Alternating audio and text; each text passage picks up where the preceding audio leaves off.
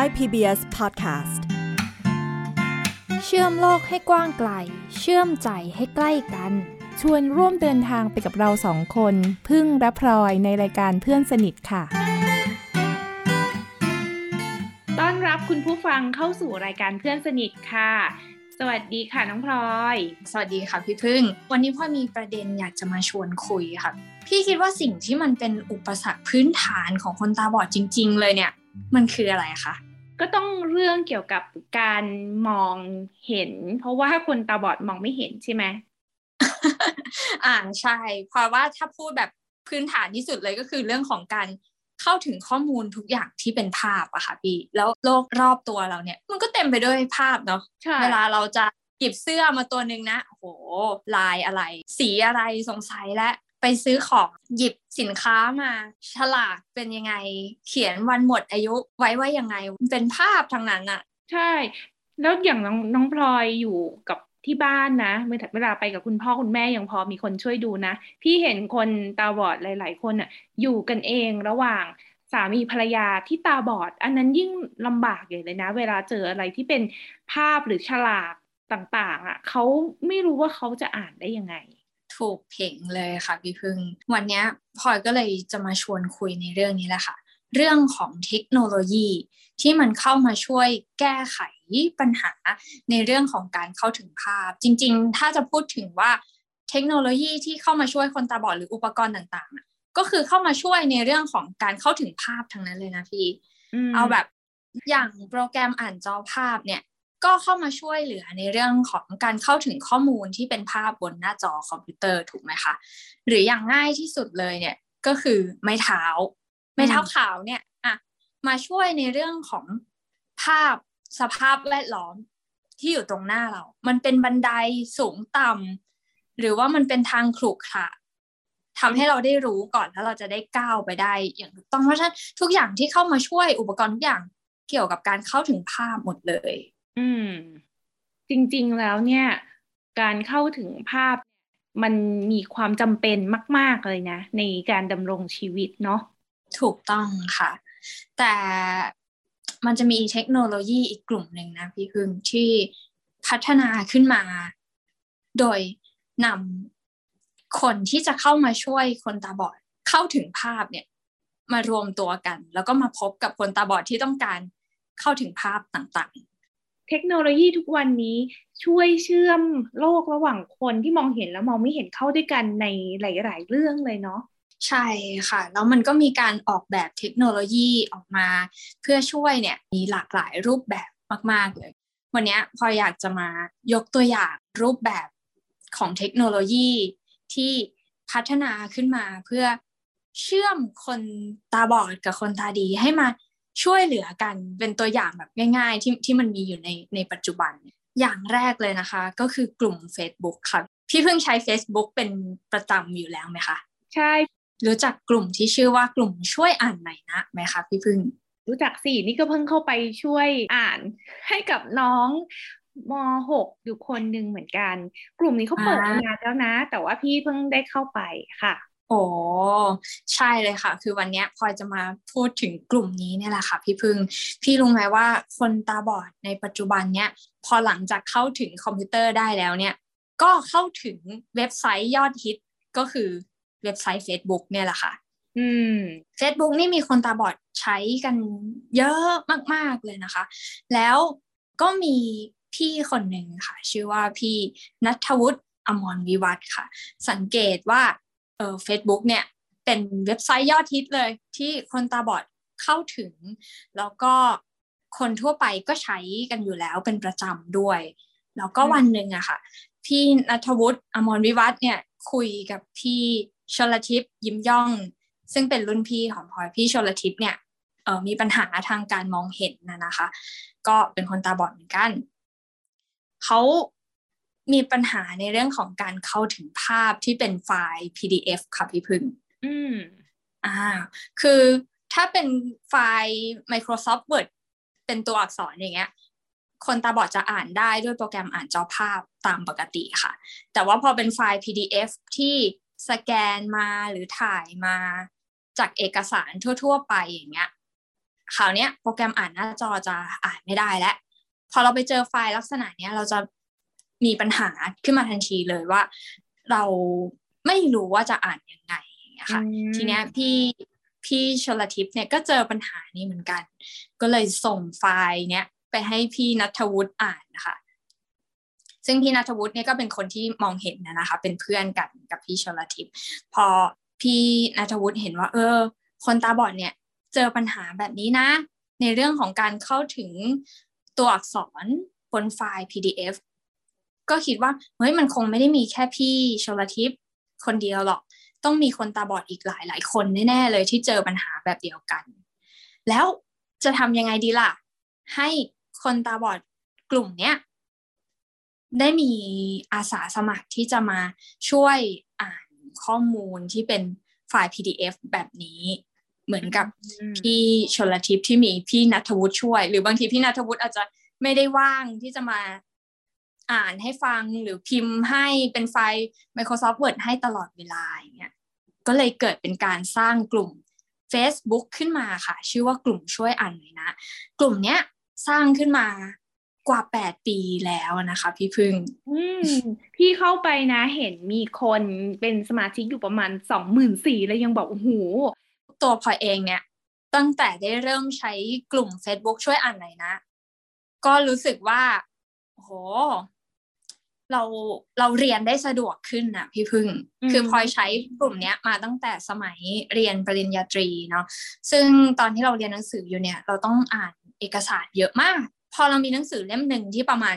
ร้อยกว่าหน้าอย่างเงี้ยค่ะพี่พึ่งพลอยก็คิดว่าถ้าเกิดให้คนคนเดียวอ่านอะพี่คิดว่าเมื่อไหร่พี่จะอ่านจบ คือถ้าไม่ต้องทำงานอะไรเลยนะ ก็ใช้เวลาหลายวันมากเลย พอฟังพี่พูดแบบนี้แล้วพอคงจะต้องรอเป็นเดือนแต่ว่าพลอยใช้วิธี ขอให้อาสาสมัครอะค่ะจากกลุ่มช่วยอ่านหน่อยนะอะค่ะ ช่วยกันพิมพ์เอกสารที่มีอยู่ร้อยห้าสิบกว่าหน้าเนี้ยช่วยกันพิมพ์คนละสิบหน้าสิบหน้าสิบหน้าพออาจจะใช้กลุ่มอาสาสมัครสักสิบคนพลอยได้ไฟล์เนี้ยมาภายในเวลาประมาณสองวันไม่เกินโอ้โหหนังสือทั้งหมดสำเร็จเสร็จได้ เพราะหลายคนช่วยกัน แล้วพลอยรู้สึกว่า โหมันมันดีใจอะ่ะ มันรู้สึกว่าเราเราซาบซึ้งใจที่มันมีหลาย ๆ คนนะ ที่เข้ามาสนับสนุนเราที่เข้ามาช่วยเหลือเราโดยที่เขาไม่ได้สนใจด้วยซ้ำว่าเป็นใครชื่ออะไรหรือรู้ชื่อเขาไหม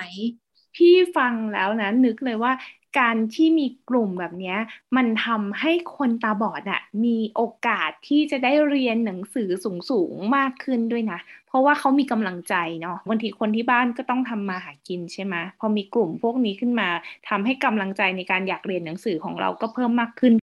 ใช่ค่ะพี่พึงต้องเรียกว่าเป็นความอุ่นใจเลยแหละ เพราะว่าตอนตอนที่ยังไม่มีกลุ่มเนี้ยอะหนังสือร้อยห้าสิบหน้าอย่างที่พอบอกอะ่ะ ต้อง ถ้าต้องให้พี่พลอยช่วยเนี่ยพลอยก็มีพี่สาวอยู่คนเดียวเนาะให้เขาพิมพ์คนเดียวร้อยห้าสิบหน้าเขาก็เหนื่อยแอกตายว่าเออฉันก็มีงานของฉันด้วย แล้วก็ฉันจะพิมพ์ให้น้องเสร็จอะไรอย่างเงี้ยอืม หรือว่าให้เพื่อนเพื่อนช่วยพิมพ์ ก่อนหน้านี้ก็มีให้เพื่อนช่วยพิมพ์นะแต่เพื่อนก็มีการบ้านของเขาอย่างเงี้ยค่ะ แล้วเพื่อนก็มีอยู่ ไม่กี่คน มีการบ้านของเขามีเวลาอันจำกัดของเขาอย่างเงี้ย แต่พอมันเป็นอาสาอย่างเงี้ยค่ะ ก็เลยกลายเป็นว่า ใครพร้อมใครสะดวก ก็ช่วย ช่วยได้มากช่วยได้น้อย ก็แล้วแต่คนเลยถ้าเกิด ถ้าเกิดคุณไหวในปริมาณสิบหน้า คุณก็ไป ถ้าเกิดคุณไหวแค่สองหน้า คุณก็ไปแล้วทุกๆคนมารวมกันร่วมกันในสุดท้ายแล้ว งานมันสำเร็จเสร็จได้แล้วเรา อ่านหนังสือทัน เรามีข้อมูลไปสอบได้ทันมันแบบโอ้โหมันมันมีแรงอะ่ะ มันรู้สึกว่าเอ้ย ฉันไม่ได้พยายามอยู่คนเดียวแล้ว พอมันมีคนอ่านให้เรามีคนช่วยพิมพ์ให้เราแล้วอะ่ะ มันรู้สึกว่า เรายิ่งต้องตั้งใจอะ่ะ เรายิ่งต้องตั้งใจ เรายิ่งต้องพยายามเพิ่มขึ้น เพราะว่ามันมี คนที่คอยสนับสนุนที่คอยหนุนหลังที่คอยอยู่เบื้องหลังที่คอยเอาใจช่วยเราอยู่ ส่วนคนที่เข้าไปช่วยเหลือนะน้องพลอยพี่จะบอกว่าวันก่อนที่พี่เข้าไปอะพี่ก็เห็นเอ่อน้องมหกอยู่คนนึงนะเขาก็มาโพสต์ถามว่ามีใครจัด หน้าหนังสือเล่มเล็กเป็นไหม แล้วก็ปรากฏว่าพี่ก็รอดูอีกวันหนึ่งก็ยังไม่ไม่มีใครเข้าไปนะ ก็มีอาสาเข้าไปถาม บอกว่ามันจัดหน้ายังไง พี่ก็รู้สึกว่าเอ๊ะ เราอะเรียนมาทางด้านหนังสือเนาะเราจัดหน้าเป็นมันไม่ใช่เรื่องยากสำหรับเราเลย แต่ว่าคนที่มองไม่เห็นเขาก็ลำบากอาสาคนอื่นเขาไม่ได้เรียนมาด้านนี้ก็ลำบาก พี่ก็เลยไปถาม บอกว่าพี่ช่วยได้นะ น้องเขาก็ดีใจมากเลยอะ่ะเขาก็ส่งข้อมูลมาให้ แล้วพี่ก็ส่งงานกลับไปให้เขา แล้วพี่ก็รู้สึกว่า เออ บางทีความสามารถเราซึ่งเราไม่ได้เสียเวลาเยอะเลยอะ่ะ มันกับช่วยเหลือทำให้คนที่เขามองไม่เห็นน่ะ ได้ได้เรียน ได้ทำอะไรที่มันสมบูรณ์มากขึ้น มันก็เป็นความรู้สึกที่ดีเหมือนกันนะ คือเรื่องเรื่องเรามันเล็กน้อย แต่มันเป็นเรื่องใหญ่สำหรับเขาอะถูกต้องเลยค่ะ แล้วถ้าเกิดไม่มีกลุ่มอาสา มาช่วยกันแบบนี้ค่ะพลอยมานั่งนึกดูนะ ถ้าเกิดพลอยจะต้องขอให้พี่สาวพลอยช่วย หรือพ่อแม่พลอยช่วยทำทุกสิ่งทุกอย่างให้ช่วยจัดหน้าด้วยช่วยพิมพ์เอกสารด้วย คือบางที มันไม่ใช่แค่ไม่มีเวลาอย่างเดียวอะ่ะมันเขาก็ไม่ได้เชี่ยวชาญทุกสิ่งทุกอย่างอย่างที่อย่างที่พี่บอกมาเมื่อกี้ก็คือบางทีเขาก็ไม่สามารถที่จะจัดหน้าได้ อันนี้ก็คือเหมือน ใครพร้อมก็เข้ามาช่วยได้ค่ะในเรื่องจัดเอกสารจัดหน้าเอกสารนี่ก็เป็นปัญหาเรื้อรังนะทั้งในเรื่องของการเรียนและการทำงานอะบางทีเป็นแบบช่องตารางอยากให้มันตรงนี้ช่องแคบตรงนี้ช่องกว้างให้มันพอดีกับตัวอักษรอย่างเงี้ยหรือบางทีเป็นความช่วยเหลือเล็กๆ ที่เราอยากได้ให้ช่วยบรรยายภาพภาพนี้ให้เราฟังหน่อย เรียงลำดับกันยังไง เพื่อที่เราจะได้เอามาใช้งานต่อไปได้อะ พี่คิดว่ากลุ่มเนี้ย มันเป็นความช่วยเหลือเล็ก ๆ น้อยๆที่คนในสังคมช่วยกันได้ แล้วมันก็ทำให้ชีวิตของคนตาบอดอะง่ายขึ้นด้วย พอพี่เล่าแบบนี้พลอยนึกถึงพี่อีกหรือพี่ชลทิพย์เลยค่ะ ที่เพิ่งเล่าให้พลอยฟังว่าจุดประสงค์ของการสร้างกลุ่มนี้ขึ้นมาค่ะ เขาต้องการที่จะสร้าง community เนาะที่ทำให้คนตาบอดกับคนตาดีเนี่ยอยู่ร่วมกันอย่าง ช่วยเหลือเกื้อกูลอะมันเป็นสังคมเล็กๆ สังคมอบอุ่นเล็ก ๆ ที่ที่เราเชื่อมถึงกันได้อะค่ะ อยากจะชวนพี่พึ่งและคุณผู้ฟังอะค่ะ มาฟังความรู้สึกของพี่ชลทิพย์ที่เป็นหนึ่งในแอดมินที่ก่อตั้งกลุ่มช่วยอ่านหน่อยนะขึ้นมาค่ะ เวลาที่มีอาสามาช่วยพิมพ์ข้อสอบบางทีเยอะแยะมาก หรือว่าพวกหนังสือชีตตำราเรียนหรือแม้กระทั่งแบบการบรรยายภาพ ต่างๆที่ที่มันมันสื่อได้ถึงอารมณ์ คือเวลาเราอ่านข้อความที่เวลาอาสาพิมพ์ แล้วก็บางทีอะอาสาก็จะแอคทีฟมากแบบลงโพสต์แป๊บหนึ่งแล้วเขาก็จะรีบเข้ามาช่วยเหลือเลย พอ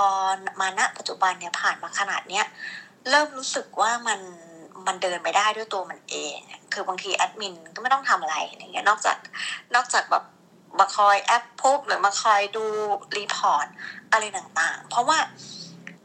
มันก็เป็นสังคมหนึ่งที่ที่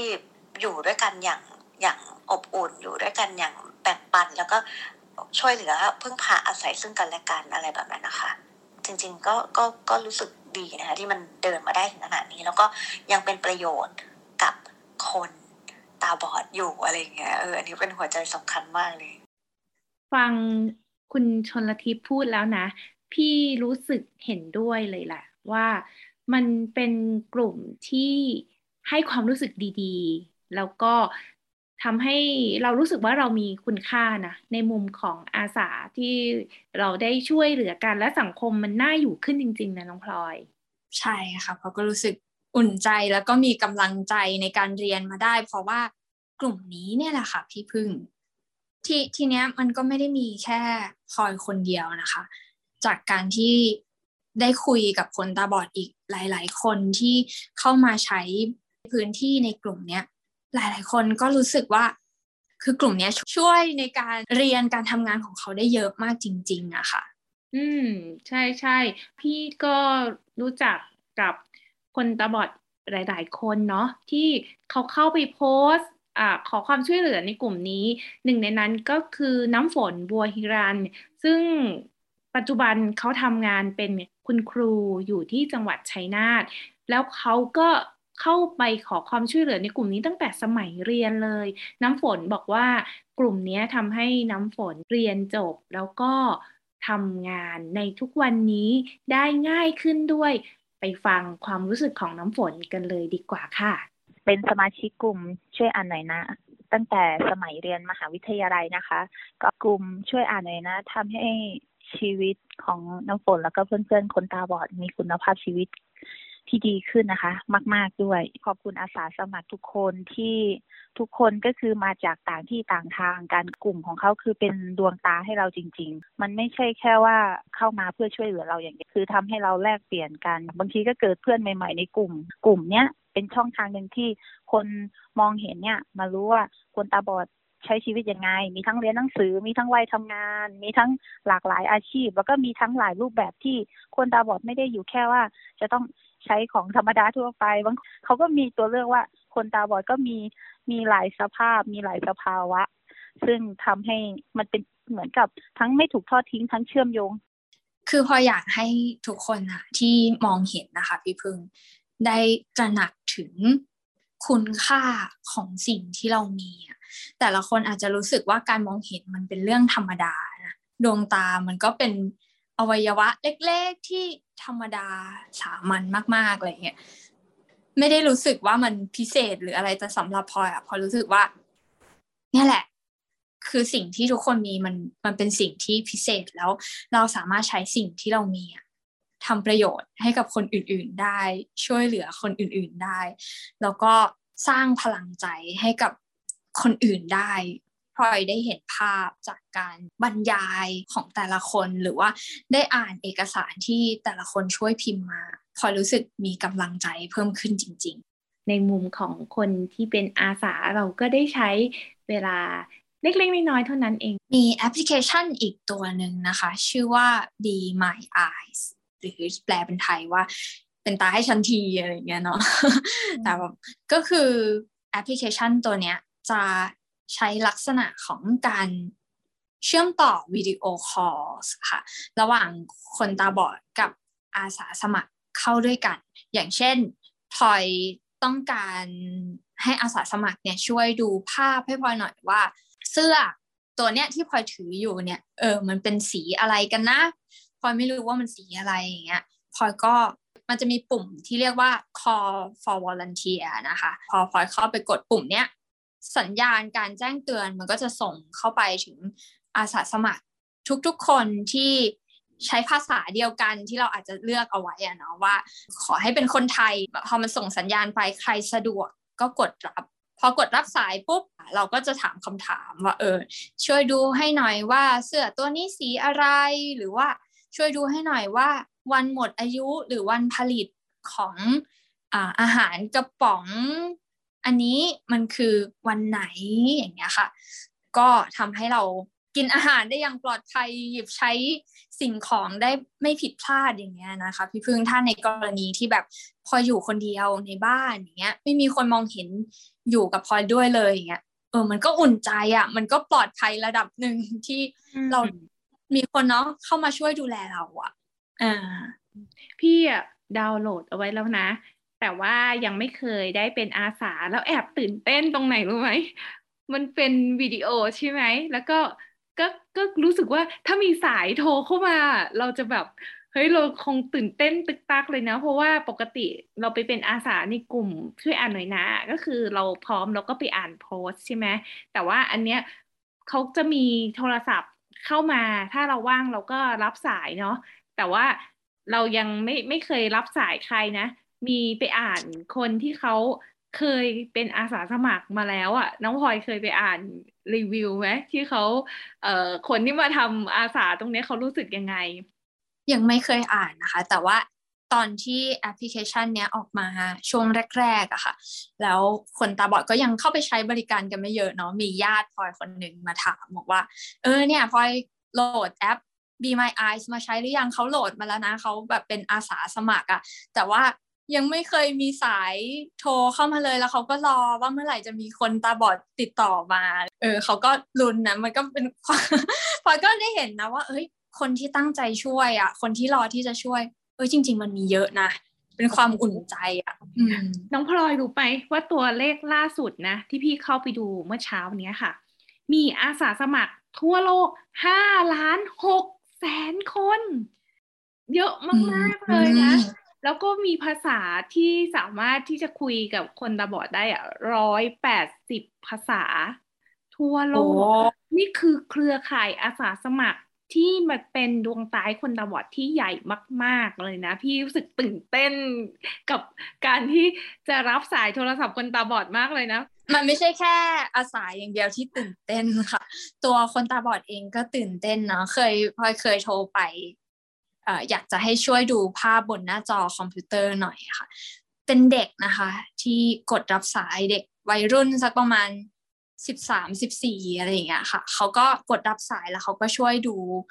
ภาพบนหน้าจอให้ไปอ่านรีวิวคนที่เขาเคยรับสาย อมยิ้มกับเขาไปด้วยเลยอะ่ะเขาเขียนว่ายังไงบ้างคะคนนี้เขาเป็นผู้ชายเนาะแล้วเขาก็รู้สึกว่าในชีวิตไม่ไม่เคยคิดว่าอยากจะทำงานอะไรที่เป็นอาสา รู้สึกว่าตัวเองไม่ใช่เป็นคนดี แต่ว่าพอเขาไปสมัครแอปนี้แล้วเขารู้สึกว่า เฮ้ย เรื่องง่ายของเขาเป็นเรื่องยากของคนตาบอด เขาใช้เวลาแค่ 30 วิเท่านั้นเองที่เขารู้สึกว่าเขาได้เป็นจิตอาสา เพราะว่ามีคนตาบอดที่เป็นชาวต่างชาติเนาะโทรเข้ามาให้ดูว่าอาหารกระป๋องในตู้เย็นอันเนี้ยมันคือเนื้ออะไรแล้ววันหมดอายุเท่าไหร่เขารู้สึกว่า เฮ้ย เขาเป็นอาสาได้ด้วยนะ แค่สามสิบวินาทีแล้วหลังจากนั้นเขาก็ลองปิดตาตัวเองก็ไปเปิดตู้เย็น แล้วเขาก็บอกว่า เฮ้ยมันยากจริง ๆอะที่จะรู้ว่าอาหารหมดอายุเมื่อไหร่ แต่มันง่ายสำหรับเขามากเลยในการที่จะบอกคนตาบอดแค่สามสิบวิว่าอันเนี้ยหมดอายุเมื่อไหร่ แล้วเขาก็ชวนคนอะมาเป็นอาสาใน Be My Eye จริงค่ะพี่พึ่งคือบางทีอะพออยากจะบอกว่าในมุมของคนที่มองไม่เห็น มันอึดอัดขัดใจนะ คือเรารู้สึกว่าแบบไอสิ่งที่อยู่ตรงหน้า เฮ้ยแค่ฉันเห็นนิดเดียวอะ ฉันก็จะรู้แล้วว่าว่ามันคืออะไรอย่างเช่นเหมือนแอร์เนี้ยมันอุณหภูมิเท่าไหร่นะ มันทำไมมันหนาวขนาดนี้หรือทำไมมันร้อนขนาดนี้แล้วเราจะกดปุ่มไหนเพื่อที่จะปรับอุณหภูมิเปลี่ยนอุณหภูมิได้มัน คือ มันอยู่บนหน้าจอมันอยู่ใกล้เรานิดเดียวอะแต่เราไม่เห็นหรอกไหมคะมันอึดอัดปัจจัยอะซึ่งคนมองเห็นมองแค่วินาทีเดียวแวบเดียวอะเขาเขารู้ ได้ทันทีอะพออยากจะบอกว่า มันยิ่งใหญ่มากๆนะการที่เราได้มองอะ พวกนี้มันเป็นเรื่องเล็กๆน้อยๆแต่ว่ามันมีความจำเป็นในชีวิตของคนตาบอดเท่าๆ กับความจำเป็นในชีวิตของเราเหมือนกันจริงค่ะ บางทีเป็นเหมือนข้อมูลสำคัญที่มันแบบเล็กๆ น้อยๆเนาะฉลากยา หรือว่าโหบางทีเราหยิบผิดนี่มันเรื่องใหญ่นะ อีกอันหนึ่งที่พี่ไปดูคลิปของ Be My Eyes นะคะที่เขาทำเป็นคลิปวิดีโอออกมา มีคนที่เขาอยากจะรู้ว่า ภาพถ่ายที่ครอบครัวเขาส่งมา ใครทำท่าอะไร แล้วก็พอเขา call ไปที่ Be My Eyes อะแล้วมีอาสาอ่านให้อะเขาแบบเขาน้ำตาไหล ฟังพี่พูดแบบนี้แล้วพอก็นึกถึงว่ามันไม่ใช่แค่เรื่องของข้อมูลที่เป็นตัวอักษรแล้ว แต่พอกำลังนึกถึงการที่เราได้ร่วม enjoy moment น่ะ การที่เราได้รู้สึกถึงความรู้สึกที่มันอยู่ในภาพนั้น โดยผ่านผ่านการบรรยายของคนที่ช่วยบรรยายให้เราฟัง แล้วตัวคนที่เป็นอาสาเองก็ได้ร่วมรับรู้ภาพนั้นไปด้วยอะ่ะ เคยมีคนถามพลอยนะพี่พึ่งว่า สิ่งที่พออยากเห็นที่สุดอะ่ะมันคืออะไร ตอนแรกพลอยตอบว่ามันคือภาพดวงอาทิตย์ขึ้น ตอนเช้ามีแต่คนบอกว่าเฮ้ยถ้าดวงอาทิตย์ขึ้นตอนเช้ามันสวยมาก มันสวยมากมันแสงมัน คืออยากเห็นนะแล้วถ้าเกิดมันมีคนมาบรรยายภาพนี้ให้ฟังมันก็มันก็มันตื่นเต้นไปด้วย มันตื่นตาตื่นใจไปด้วยคำตอบถัดมาที่พอรู้สึกว่าเออพออยากเห็นนะก็คือภาพของครอบครัว สีหน้าเป็นยังไง ความรู้สึกเขาเป็นยังไง มันไม่ใช่แค่เชื่อมภาพเนาะเชื่อมความรู้สึกของเราเข้าด้วยกันอย่างนั้นนะคะพอยคิดว่าผลพลอยได้ก็คือ ความอิ่มใจจากการได้มองภาพแต่ละภาพอย่างละเอียดไปด้วยเหมือนกันนะพี่เหมือนภาพบางอย่างเรามันไม่ใช่ภาพในชีวิตประจำวันของเราอะอาจจะเป็นภาพแบบครอบครัวของเขาอะไรอย่างเงี้ยแล้วเราได้มีส่วนร่วม ยังไงก็ตามนะน้องพลอย การเป็นอาสาเองอะเราก็ต้องมีขอบเขตเหมือนกันนะ เหมือนการที่เราจะช่วยเหลือใครสักคนน่ะ ถ้าเราไปช่วยเขามากเกินจนเขาไม่ได้ยืนขึ้นด้วยตัวเอง เราก็กลายเป็นเหมือนพ่อแม่รังแกฉันได้เหมือนกันนะฟังที่พูดแบบนี้พลอยก็นึกถึงที่พี่ชลทิพย์บอกพลอยนะว่าเออหลังๆ เขาต้องไปพิสูจน์อะข้อความที่แต่ละคนโพสต์เข้าไปว่า อันเนี้ย ขอให้ดูภาพให้นะ ไม่ได้ขอให้ช่วยทำการบ้านให้นะเพื่อที่ว่ามันจะได้ช่วยกันอย่างอย่างรู้ขอบเขตจริง ๆ บางทีพื้นที่ตรงเนี้ยที่เรามาช่วยเหลือซึ่งกันและกันมันมันต้องเปิดอาศัยการเปิดใจเหมือนกันนะ ที่เราจะได้เรียนรู้ซึ่งกันและกัน อืมพี่ว่าเรื่องนี้มันมันมองได้สองมุมเนาะคือมุมหนึ่งอะเราทำให้คนที่เป็นอาสา เห็นคนตาบอดในมุมของคนทั่วไปเลยแหละ ที่อืมอืมเขาก็จะต้องมีชีวิตส่วนตัวเนาะเขาก็จะต้องมีเรื่องที่มันดูเป็นเรื่องส่วนตัวส่วนตัวมาก ๆ แต่ว่าเขาจำเป็นที่จะต้องให้คนที่มองเห็นช่วยอ่าน เราก็ได้เข้าใจมากขึ้นว่าคนตาบอดก็เหมือนกับเราเนี่ยแหละ เขาก็ใช้ยาคุมกำเนิดเขาก็เฮ้ยอะไรเขานะกินอาหารเสริมยี่ห้อนี้ด้วยเหรอหรือเออะไรอย่างอเงี้ยคือบางครั้งเนี่ยเราคิดว่าคนตาบอดต้องมีชีวิตอันน่าสงสารใช่ไหมแต่จริง ๆ แล้วเนี่ยคนตาบอดหลายคนเขาก็มีคุณภาพชีวิตที่ดีได้นะเพียงแต่เขามองไม่เห็นใช่ปะแล้วพอเราเข้าไปเห็นว่า โอ๊ยเขาใช้ของมียี่ห้อ เอาบางทีเขาก็ทำงานเก็บเงินมาแล้วน้องพลอย เพื่อที่จะซื้อของมียี่ห้อ เราก็จะต้องเปิดใจนะว่าอ๋อคนตาบอดก็เหมือนเรานี่แหละเขาก็อยากใช้ของที่ดีมีคุณภาพดี ตรงเนี้ยก็เป็นมุมหนึ่งที่ทำให้เราเนี่ย เข้าใจและเห็นคนตาบอด ในฐานะที่เป็นเพื่อนคนหนึ่งของเราจริงอืมแล้วสุดท้ายเราจะได้เห็นว่าคนตาบอดก็คนคนหนึ่งเหมือนกันอะที่เขามีความสนใจที่หลากหลายๆพี่ว่าหัวใจที่สำคัญมาก ๆ เลยนะ ของการที่เราได้เข้าไปเป็นอาสาก็คือ เราอะได้ใช้เวลาที่มีค่านะคะ กับการช่วยเหลือคนอื่น แล้วก็เราได้มีเพื่อนเพิ่มมากขึ้นที่เป็นอืมคนพิการ แล้วคนพิการก็มีเพื่อนมากขึ้นที่เป็นคนไม่พิการ อันนี้แหละคือสังคมที่มันน่าอยู่ คุยกันมาถึงตรงนี้แล้วนะคะ เชื่อว่า น่าจะมีหลาย ๆ คนนะคะที่สนใจอยากจะเข้ามาเป็นอาสาสมัครช่วยเหลือคนตาบอด ทั้งผ่านกลุ่มช่วยอ่านหน่อยนะ หรือในแอปพลิเคชัน Be My Eyes แต่ว่าอาจจะยังกังวลยังไม่รู้จะเริ่มต้นยังไง วันนี้ในช่วงปันกันค่ะพลอยอยากจะมาชวนคุยเบื้องต้นเนาะว่า เราจะลดความกังวลตรงนี้ได้ยังไงค่ะ ช่วงปันกัน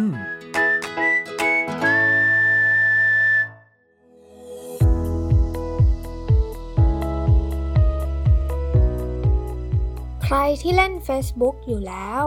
หรือโหลดแอปพลิเคชันต่างๆ มาใช้ในมือถือเป็นประจำอยู่แล้ว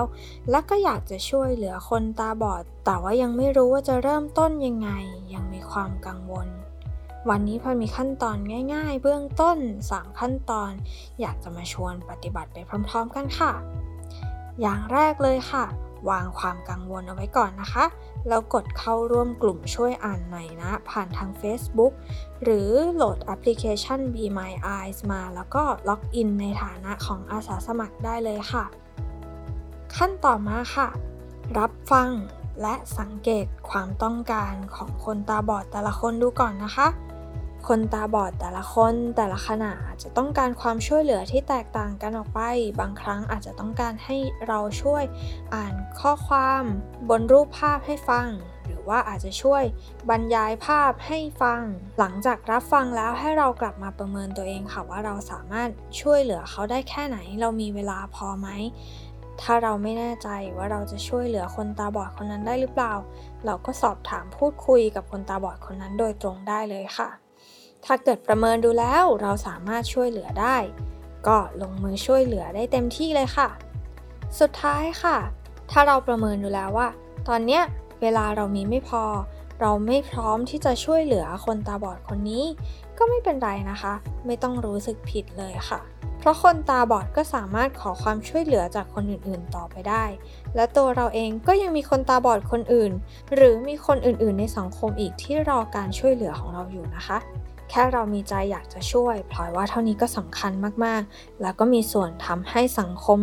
แห่งการเกื้อกูลเกิดขึ้นได้แล้วล่ะค่ะ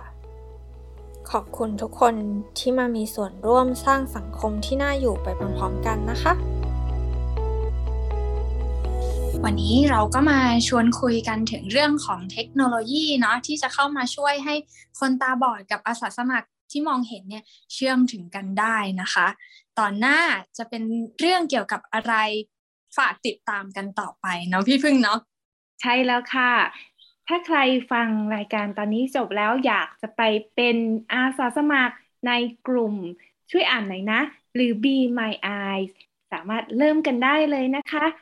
ไม่ต้องลังเลเลยค่ะ วันนี้เราสองคนลาไปก่อนแล้ว แล้วพบกันใหม่ตอนหน้าสวัสดีค่ะ สวัสดีค่ะ ติดตามรายการได้ทางเว็บไซต์และแอปพลิเคชันของไทย PBS Podcast Spotify SoundCloud Google Podcast Apple Podcast และ YouTube Channel ไทย PBS Podcast Thai PBS Podcast View the world via the voice